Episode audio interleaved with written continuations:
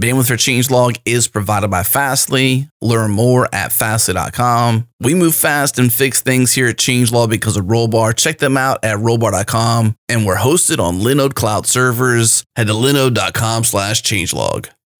This episode is brought to you by Rollbar. Rollbar is real time error monitoring, alerting, and analytics that helps you resolve production errors in minutes. And I talked with Paul Biggar, the founder of Circle CI, a trusted customer of Rollbar, and Paul says they don't deploy a service without installing Rollbar first. It's that crucial to them. We operate at serious scale, and literally the first thing we do when we create a new service is, is we install rollbar in it. Like we, we need to have that visibility. Uh, and without that visibility it would be impossible to run at the scale we do and certainly with the number of people that we have. Like we're a relatively small team operating a major service and without the visibility that rollbar gives us into our exceptions it just it just wouldn't be possible. All right if you want to follow in paul's footsteps and start deploying with confidence today head to rollbar.com slash changelog. Once again, rollbar.com slash changelog.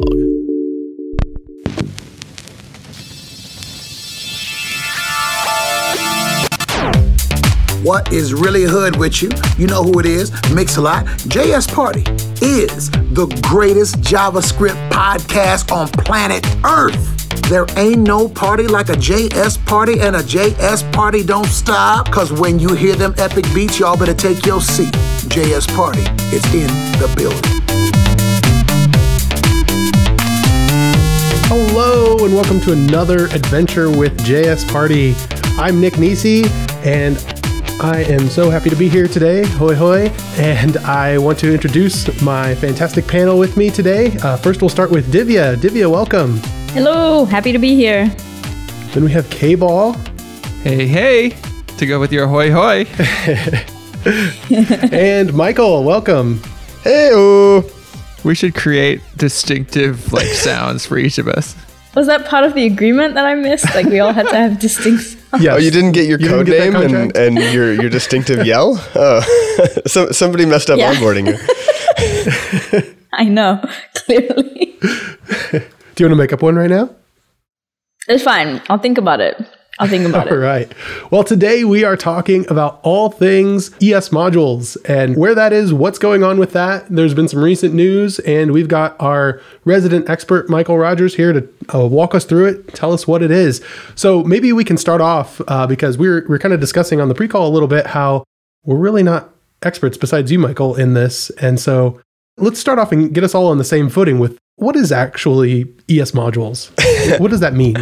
yeah, yeah. Well, um, let's go back a little bit. So they wrote a spec. uh, TC39 wrote a spec for modules uh, a long time ago, like before they had their new staging process. And as a result, it was ratified a little bit too early, to be honest. But the goal was to put a module system in the browser. So, you know, you got a module system in Node. Wouldn't it be cool if you had a module system that was native in the browser?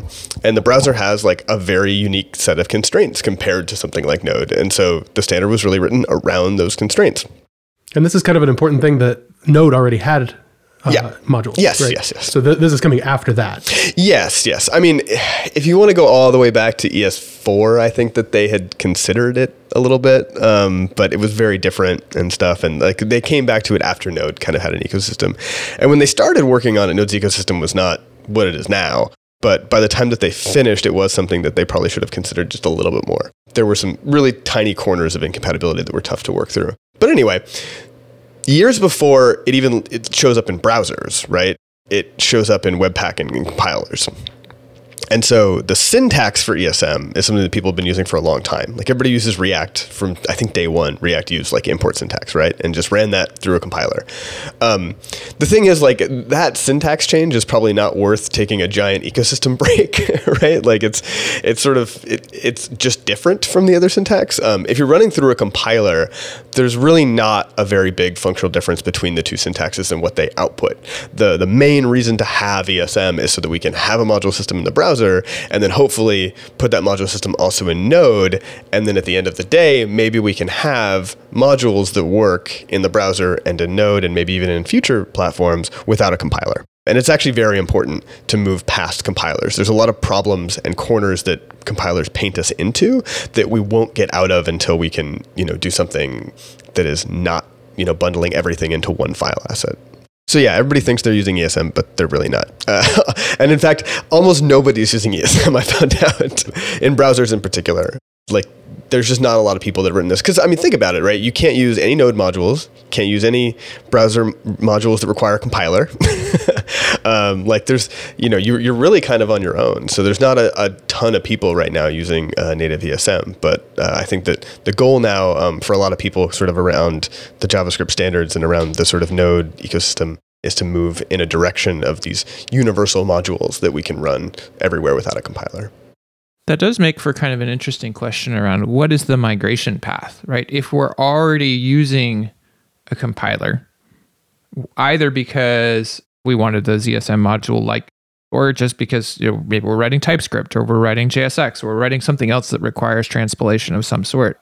One, what are the benefits to migrate towards a more pure ESM approach rather than transpiling down to CommonJS? And two, like what's the incentive for folks? Like, what's the path to get there? There's a couple things with that, right?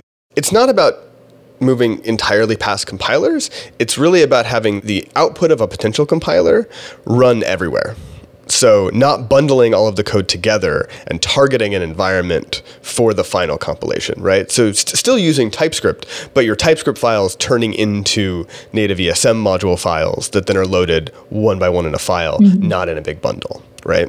Um, so you, you can imagine building up some tools that can migrate not all of the NPM ecosystem and everything we built, but certainly parts of it. It's certainly you know possible. And working some of the DSLs and things like TypeScript into that equation isn't going to be too difficult. I think that the harder thing is that you know everything that touches Node.js standard library, for instance, everything that touches browser APIs that aren't available in Node. Those are things that we can't make work in both places in one source file, right? So we actually we need to create some some more abstract, like a probably something that looks like a new standard library that can mount on top of all of these systems, so that um, your your final targets just use that kind of built-in system. That makes sense. So when we say that ESM is no longer experimental, it's live, that means we can sort of start using it, but a lot of the infrastructure that's going to be needed to to start using this at scale is not there yet. Oh, correct. Yeah, yeah. No, it's very early. I mean, it, it's it's really hard to sort of unwind people's heads because they're like they've been using the syntax for five years. What do you mean mm-hmm. it's it's new, right? but uh, you know, really, uh, like building an ecosystem and starting to build real applications using only ESM mm-hmm. natively i- is really something very new. And we are talking about rewriting huge portions of the ecosystem and, and getting rid of a lot of tooling Yeah. a couple things about the constraints in the browser. So you end up having this one to one match between a string that you import and a file URL. So you can use these things called import maps to, to create sort of namespaces and things like that so that you can do fancy stuff with those names. But at the end of the day, that name has to just translate into a single file URL. Um, and this is a really important distinction because Node does not do that. like Node takes a raw name, it looks at different file extensions, it, lo- it works its way up the, the tree in order to figure out what thing to load, um, all of that kind of dynamic loading. And we solve a lot of really important problems for ecosystem building in that dynamic algorithm. Um, that's gone. So we like can't use that anymore. We have to figure out how to solve all of those problems in a different way.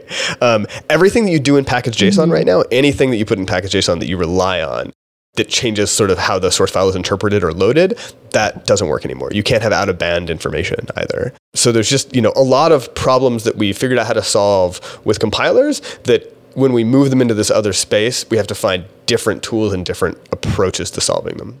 Can we break down one example of that? So, you know, we're talking about automatic finding of different things. So, like this is, for mm-hmm. example, like requiring something that lives in a package that I've npm installed or something mm-hmm. like mm-hmm. that.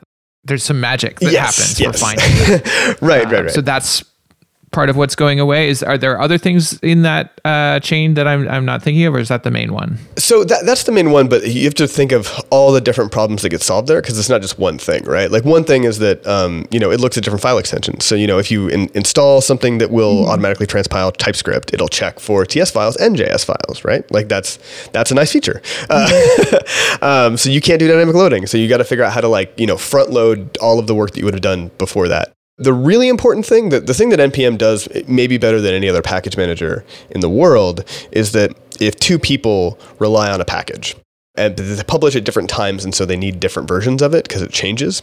They do an import of just that bare string, and they get the right version that they needed. And you can have these two things existing in the same namespace. So that that string require that you do in Node um, does not map to that file. It maps to the version of the file that you put in some other metadata.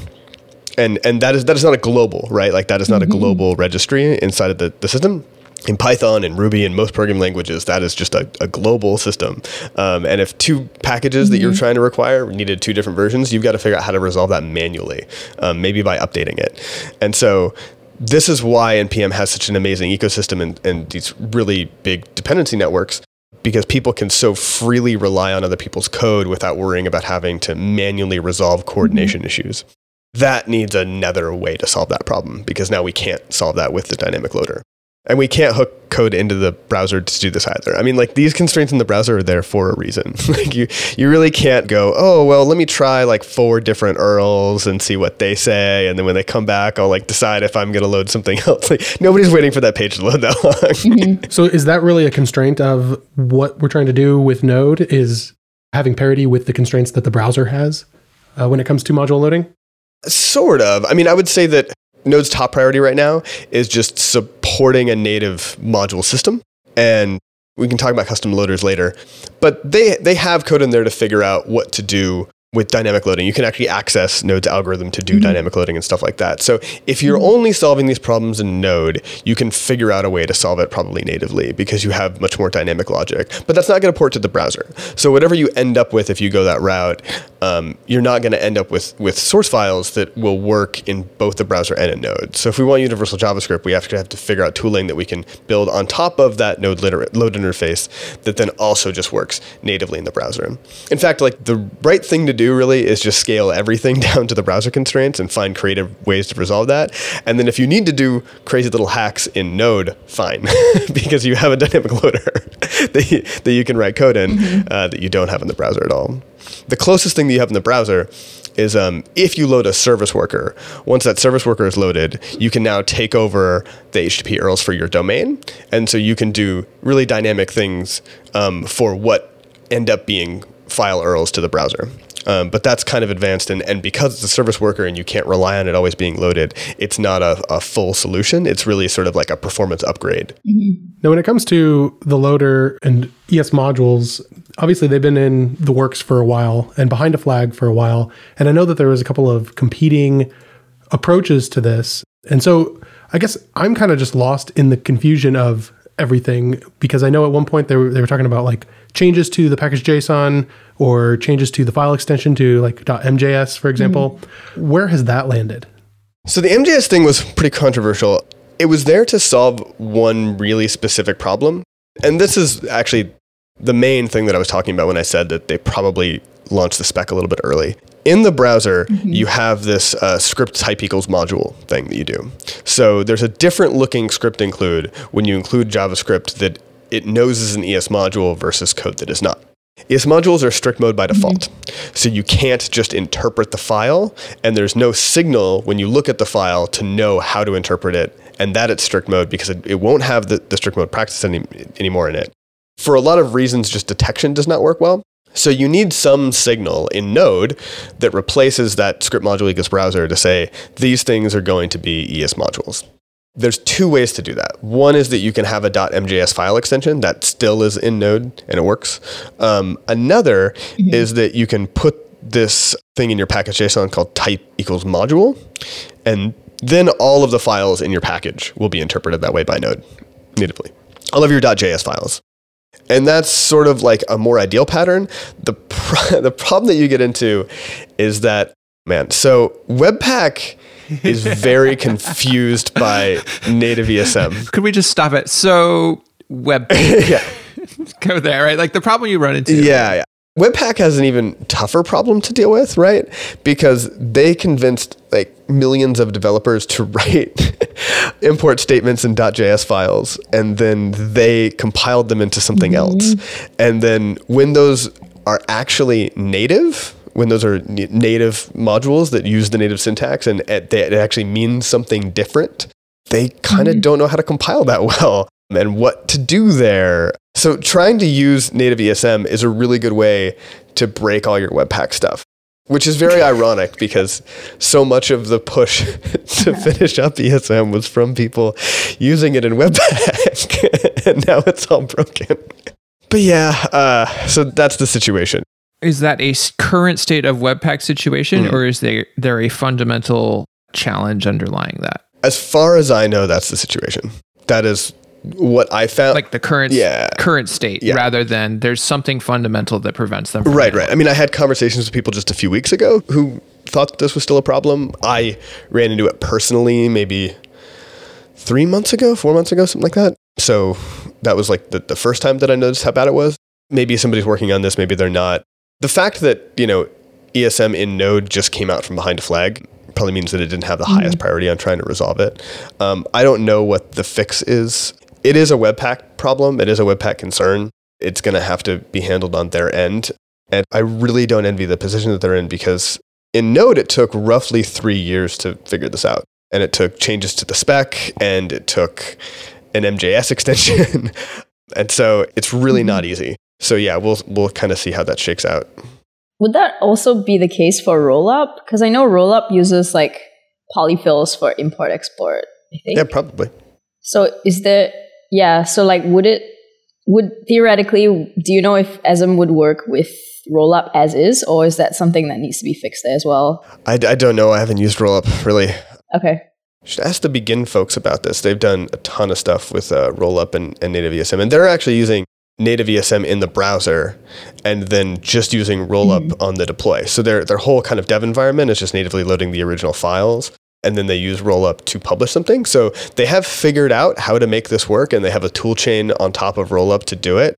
So it's it's possible. It may require like some configuration. It might not work like out of the box. I think that they've essentially figured out how to do it. But again, I think that where this becomes really tricky is where you start importing other things that are not following the same sort of standard, right? Where you're where you're loading other npm modules, and then those have potentially like you know separate entry points for Node in the browser.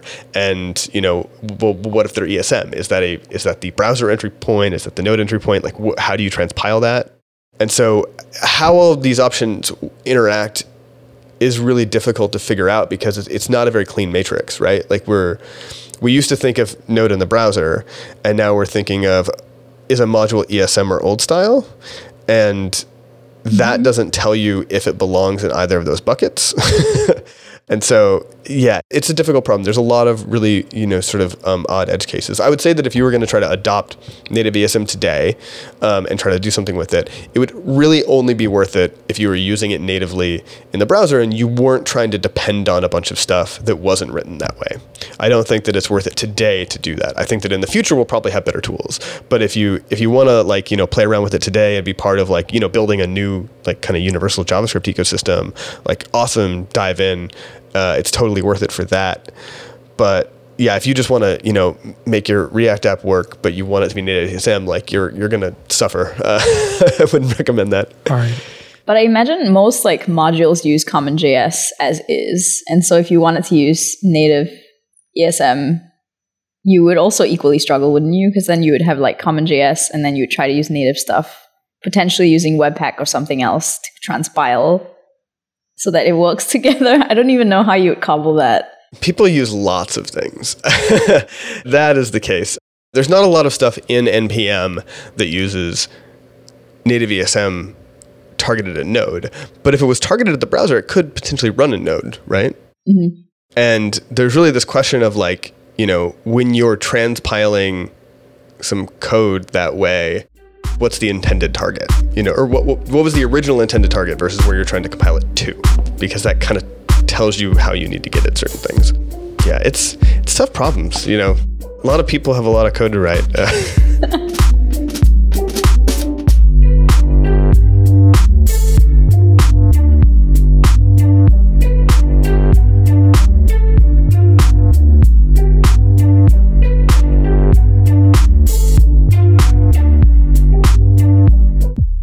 This episode is brought to you by DigitalOcean. DigitalOcean is the simplest cloud platform for developers and teams with products like Droplets, Spaces, Kubernetes, load balancers, block storage, and pre built one click apps. You can deploy, manage, and scale cloud applications faster and more efficiently on DigitalOcean.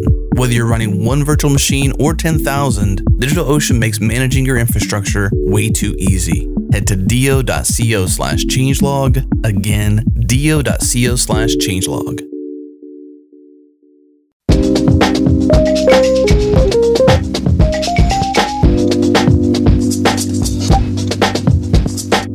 Right, so we've been talking about uh, ESM and what that is, and it's uh, now available in Node without a flag. So let's let's talk a little bit about compatibility.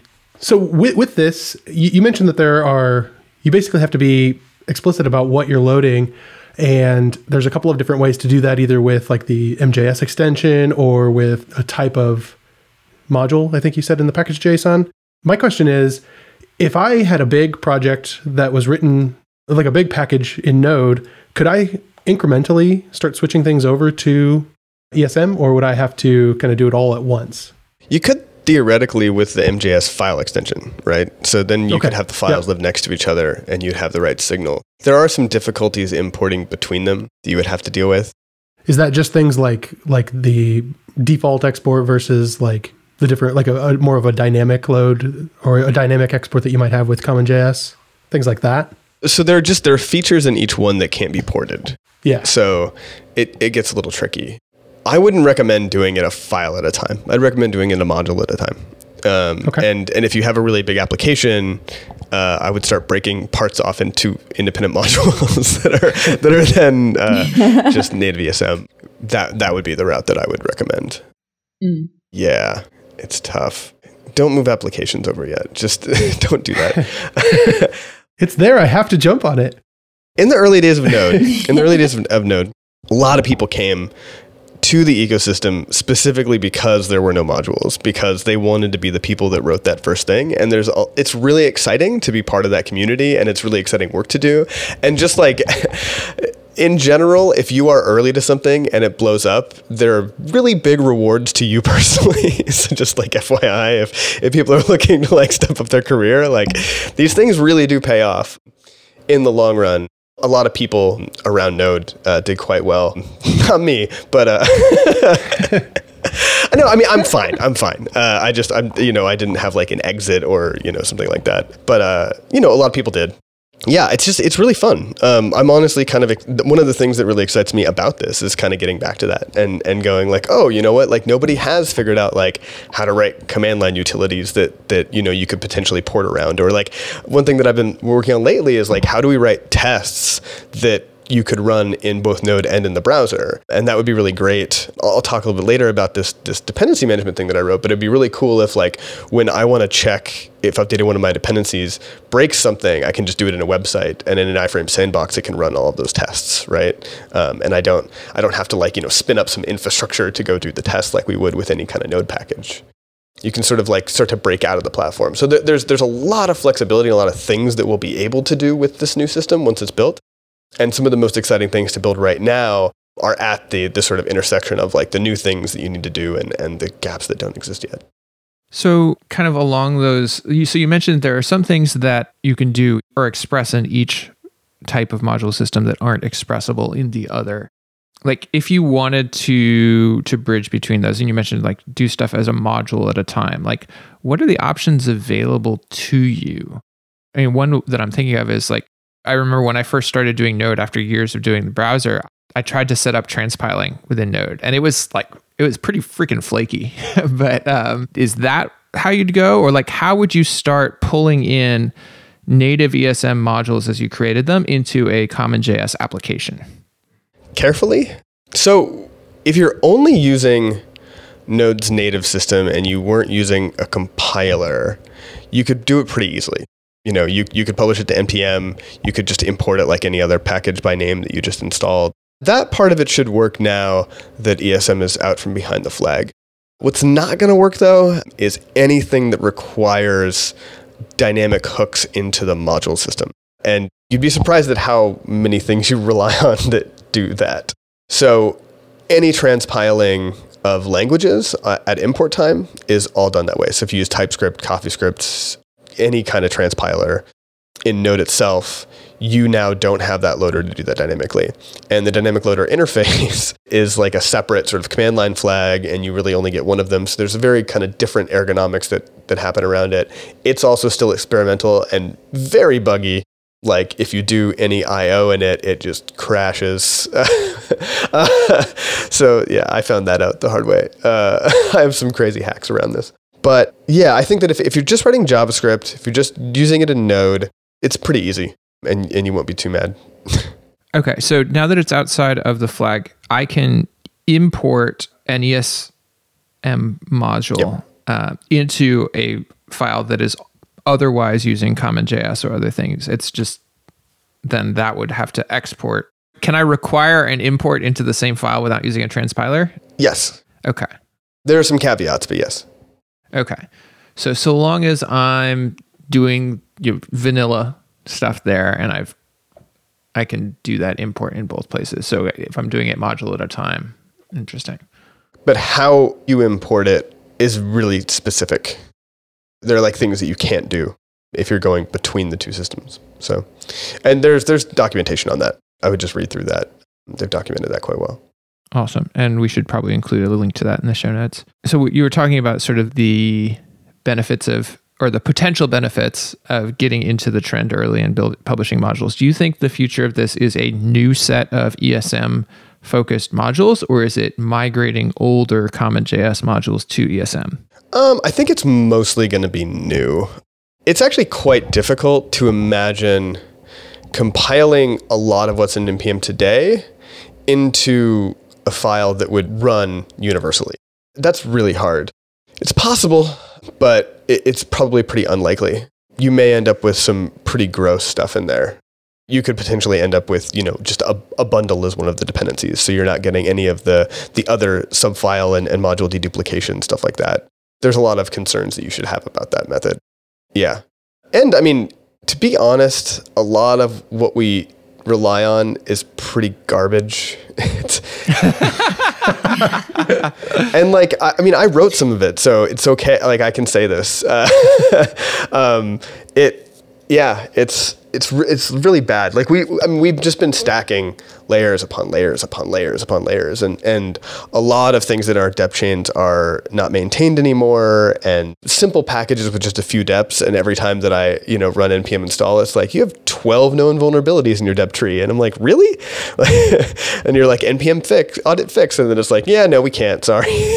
like, uh, this is like not great. This is not a great state of things. An- another thing too is that I think that it would be presumptuous to assume that this whole ecosystem that we built at first without even thinking about browsers at all, and then for the next sort of five years of that, only thinking in terms of compilers, that the modules that we built in that ecosystem are just going to work easily and, and performant in this new system that you know if you're loading these as individual files in the browser that you're going to want you know the exact same kind of patterns in that ecosystem. I think that e- ecosystems form really organically and whatever constraints that you impose on the that you have in the tooling or in the usage end up sort of uh, persisting into the way that people develop things into that graph.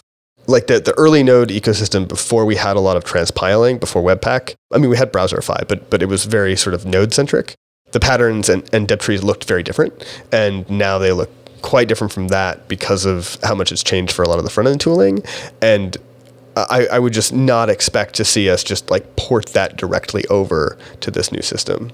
Uh, that that wouldn't make a ton of sense to me.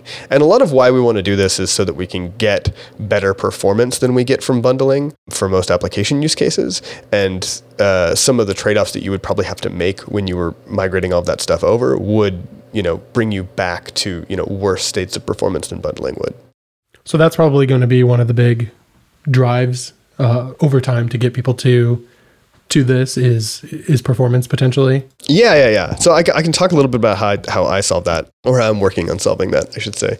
Yeah, so I, I wrote a little package manager called Reg for universal JavaScript. So it uses the, the custom loader in Node, and it works sort of natively in the browser. And the way that it works is that you give it a file and it sort of parses through the whole dep tree. Uh, and it basically statically links everything. It basically takes each one of the files, so whether they're local files or they're files that are in the sort of package registry, and it puts this data structure around them. It's a data structure uses a, a technique called hash trees um, or Merkle trees. It's very similar to the data structure they have in Git, and I'll get it. And like Git is amazing at so many things, and so there's a lot of reasons to use that data structure. But um, you end up with a with a hash for every module essentially.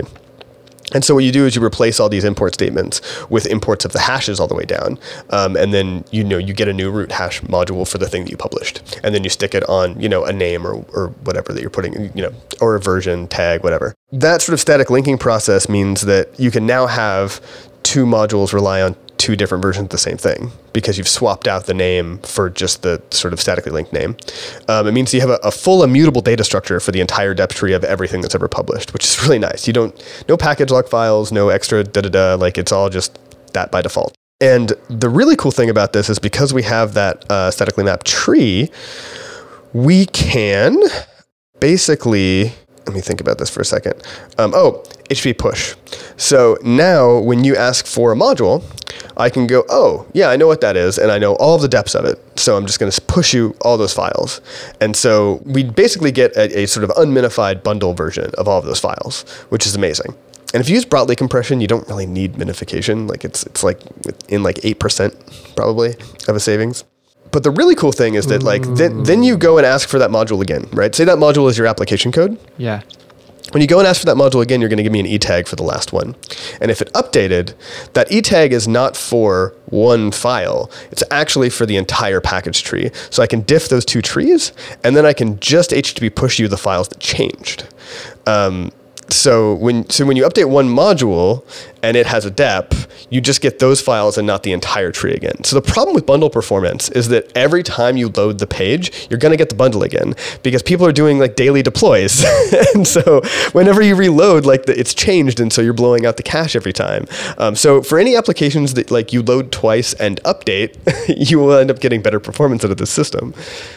Does this also let you like can you cache those modules cross domain? So here's the thing. Uh, technically, yes. Te- technically, today, most browsers treat their HTTP cache as a universal cache. The caveat here is that that's going away. Browsers for uh, they've found really clever ways to like fingerprint people, and one of them is is by this shared HTTP cache. Like you know that if you get a resource back reasonably fast, that they already had it. And so if you know the New York Times is the only place, still relying on some old module, then you can just go like, oh, let me see how long it takes to load that module, and then I know if you went to the New York Times. And so there's like a tracking vector here. There's some, some other fingerprinting vectors. It's bad. So browsers are, are by and large, I think, moving towards a model now where the HTTP cache is no longer shared between domains. So the HTTP cache for your application, even of other domains, is just going to be scoped to your application because we can't have nice things. yeah, I mean, I I can see all of the reasons there, and it just makes me sad. I know, I know. It's really it's really bad. Yeah, if we could figure out how to fix that, we could go back to uh, the system that we had before. You know, this is why everybody uses that CDN version of jQuery because everybody already has it in their cache, right? and and uh, yeah, we could have had something very similar to that, but um, unfortunately, that's that's probably going away. We shouldn't rely on that. That actually raises so that's if you use CDNs, that you're not going to have that shared. It's still going to be Yeah, yeah, yeah. across the domain of the web page rather than the CD. Yep. Oh my Yep. gosh. Yep. Yep. Sorry. Sorry to break it to you. yeah. That fingerprinting is pretty clever, but also completely disgusting. Oh, yeah, yeah. Advertisers are very clever. Um, it's true. Another really cool thing that I can do, t- talking about sort of deduplication. So this still deduplicates between, say you dynamically load a module later, right? You're still going to have great cache between, you know, all these modules for any of the subdependencies. That's going to work really well. Another thing that I do though is that so I- I'm using these data structures that I built for the next generation version of IPFS. It's called UnixFS v2. So th- these are data structures to represent a file and directories, but we're not using the directories in Reg because in Reg, a package is a file and has a one to one relationship with just a file because that's how the browser thinks of it. So it's better that we think about it that way. But this other thing that I'm doing is that um, I'm actually chunking up the file, and then referring to the like the the hash of the file is actually then like an array of all the parts, um, and the hashes of those parts. So there's this algorithm called Rabin that uh, rsync developed like forever ago. So rsync has used this for a very very long time. And what it does is it, it gives you really consistent block boundaries. So it, it uses sort of this rotating hash fingerprint over the file to give you really consistent boundaries even between changes of the file. So what that means is that when you change part of a file, you're only going to change that one block and you're not going to then like push all the offsets in every every block after that like you would if you just sort of chunked it up by a, a like some integer, right? Some max size. This is really cool because in Node and potentially in the browser with service workers, we actually get sub file data deduplication. So um, as you're sort of pulling down files locally, Reg keeps just a local cache on your system. And as new versions of that package come out, you're literally just pulling like the bytes and the blocks that changed. You're not even pulling down the whole files that changed anymore. So it's just like this incredibly efficient um, sync and caching uh, protocol for everything. And is that all set up just as soon as you load uh, a package that's using Reg? Is that what's setting it up in the browser? The browser can't really use that because it has to think that things as just file URLs. Like in a service worker, I could take over that URL space and then like have the data structures locally. And the way that the registry works is that the registry just serves you all of these files by hash, and it'll give you the metadata or the file data, potentially depending on the API that you hit, for every package as well. Um, but what you do in Node is that you actually like parse through that whole tree go, oh, what parts of this do I not have yet? And then it goes and pulls down the, the underlying block data from the registry and then just materializes the files that you need. Eventually, as you need them, like I want to do this really dynamically as you need it eventually, but because there's this bug in the loader right now where I can't do any IO, there's actually a step before your code runs where I materialize all the files so that I don't then have to do new IO um, in the loader itself. But yeah, yeah, yeah. So it's really cool. There's some really cool stuff I ended up chatting with Brian LeRoux for a while, who's doing this this big serverless thing. And he made the point that, you know, we have like maybe like a half dozen HTTP APIs now. So, I mean, in the browser, you've got the service worker API for doing HTTP servers. You've got the Lambda API, which is like just its own weird thing. You have Node.js's API. You probably have like a new style Node.js API at some point mapping something to work on top of all of these is actually really difficult. Like nobody's written like just a, a nice standard that, that you could port on top of all of these. But if we define such a standard, you know, just like here's, you know, write a function like this that takes this request and this response object. This is what they look like. And we'll create those and interact with them proper. And you return, or, or like uh, maybe it's just a request and then you return, you know, some kind of response object, right? Figure out what the signature needs to look like.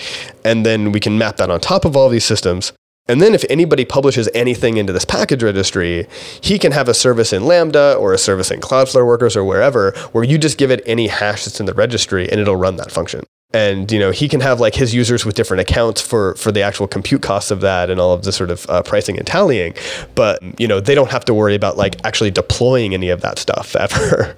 Um, it's all just there, kind of just in time. and there you don't have the advertiser method. Yeah, yes, exactly, exactly, exactly. um, and then I don't think that I can talk about it, but like I can't talk about specifics, but like if there was theoretically a way to share a directory or some kind of shared resource across a bunch of different Lambda functions, the cache for all of them could just be in the same thing and be really localized. So yeah, I mean, th- there's a reason that like CDNs use hashes for everything, and these these data structures uh, work really really nicely with LRU based caches because each data structure sort of root is its own hash, and then any of the common pieces in that data structure that don't change that continue to get access will stay in even if the the root changes and and things change over time and they need to fall out of the cache. So there's just a lot of things in general about these data structures that are that are quite nice that been working on for a while now, and this is like kind of the the first application that I'm really putting it through. So. Got it. So this is for you're doing this native registry for ESM yep. modules. Yep. So. It's up now. It's it's and in Cloudflare Workers, so it's pretty fast. Don't uh, put too much data in it, or else you'll, you'll mess up my account. I might have to shut it down.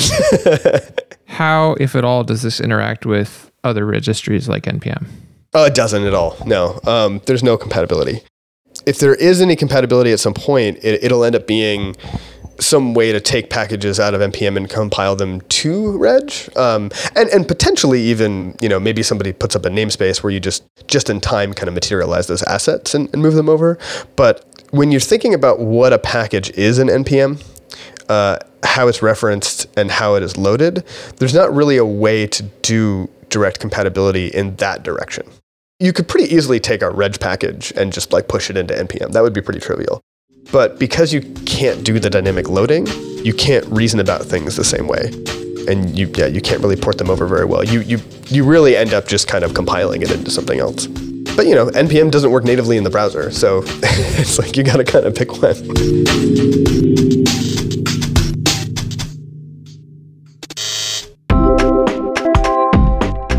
Episode is brought to you by Brave. Big news from the Brave team version 1.0 is official. That means our favorite open source, privacy focused, blazing fast browser is ready for prime time. Their brand new iOS app landed just in time for the announcement, and the Brave team is celebrating by granting 8 million basic attention tokens to the community. That means when you download the iOS app, you get 20 BAT absolutely free put it to good use by heading to changelog.com, hitting the triangle icon in the upper right hand corner, and flipping us a tip.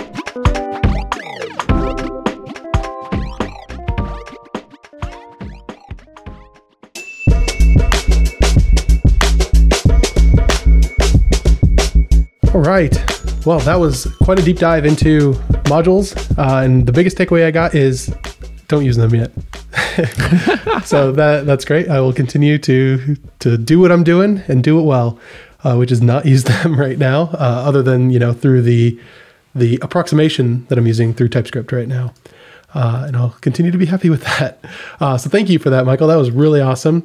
Uh, now let's talk about one of our recurring segments, which is I'm excited about X, where X can be literally anything. And K-Ball, do you want to start us off? Sure.